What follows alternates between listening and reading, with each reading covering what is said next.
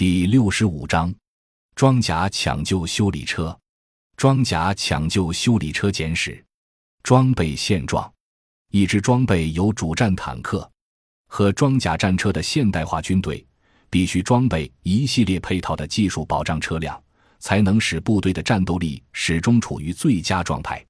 一九七三年第四次中东战争期间，以色列参战的约两千辆坦克有八百四十辆被阿军击中。以色列将战伤的坦克修复了四百二十辆，修复率达百分之五十。阿军参战的约四千辆坦克被击伤两千五百辆，修复了八百五十辆，修复率百分之三十四。修复的坦克又重返战场，增强了部队的战斗力。因此，坦克的快速抢救和修理在战争中起着重要的作用。二十世纪七十年代以来。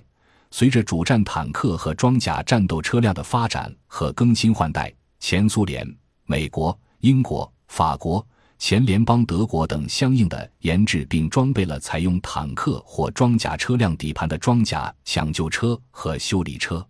美国是装甲抢救车产量较多的国家，而且重视发展新型抢救车，如 M88A1 装甲抢救车。英国积极开展装甲抢救车的发展工作。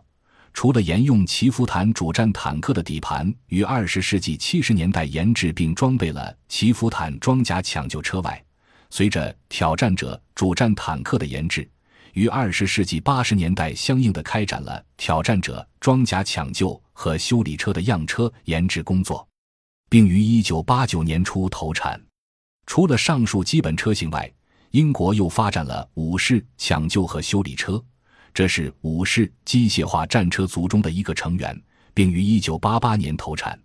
联邦德国自1968年装备豹一式底盘的 BPZ 二型装甲抢救车以来，于1977年开始研制豹二底盘的 BPZ 三型装甲抢救车。该车1990年投入批量生产。性能特点：以装甲抢救车为主体的这类车辆的结构和性能主要特点如下。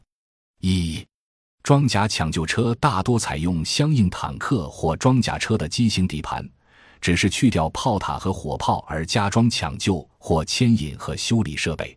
二，装甲抢救车的绞盘是主要部件，绞盘的拉力是保证抢救任务能否顺利完成的主要指标，拉力一般应为被抢救坦克重量的一倍以上。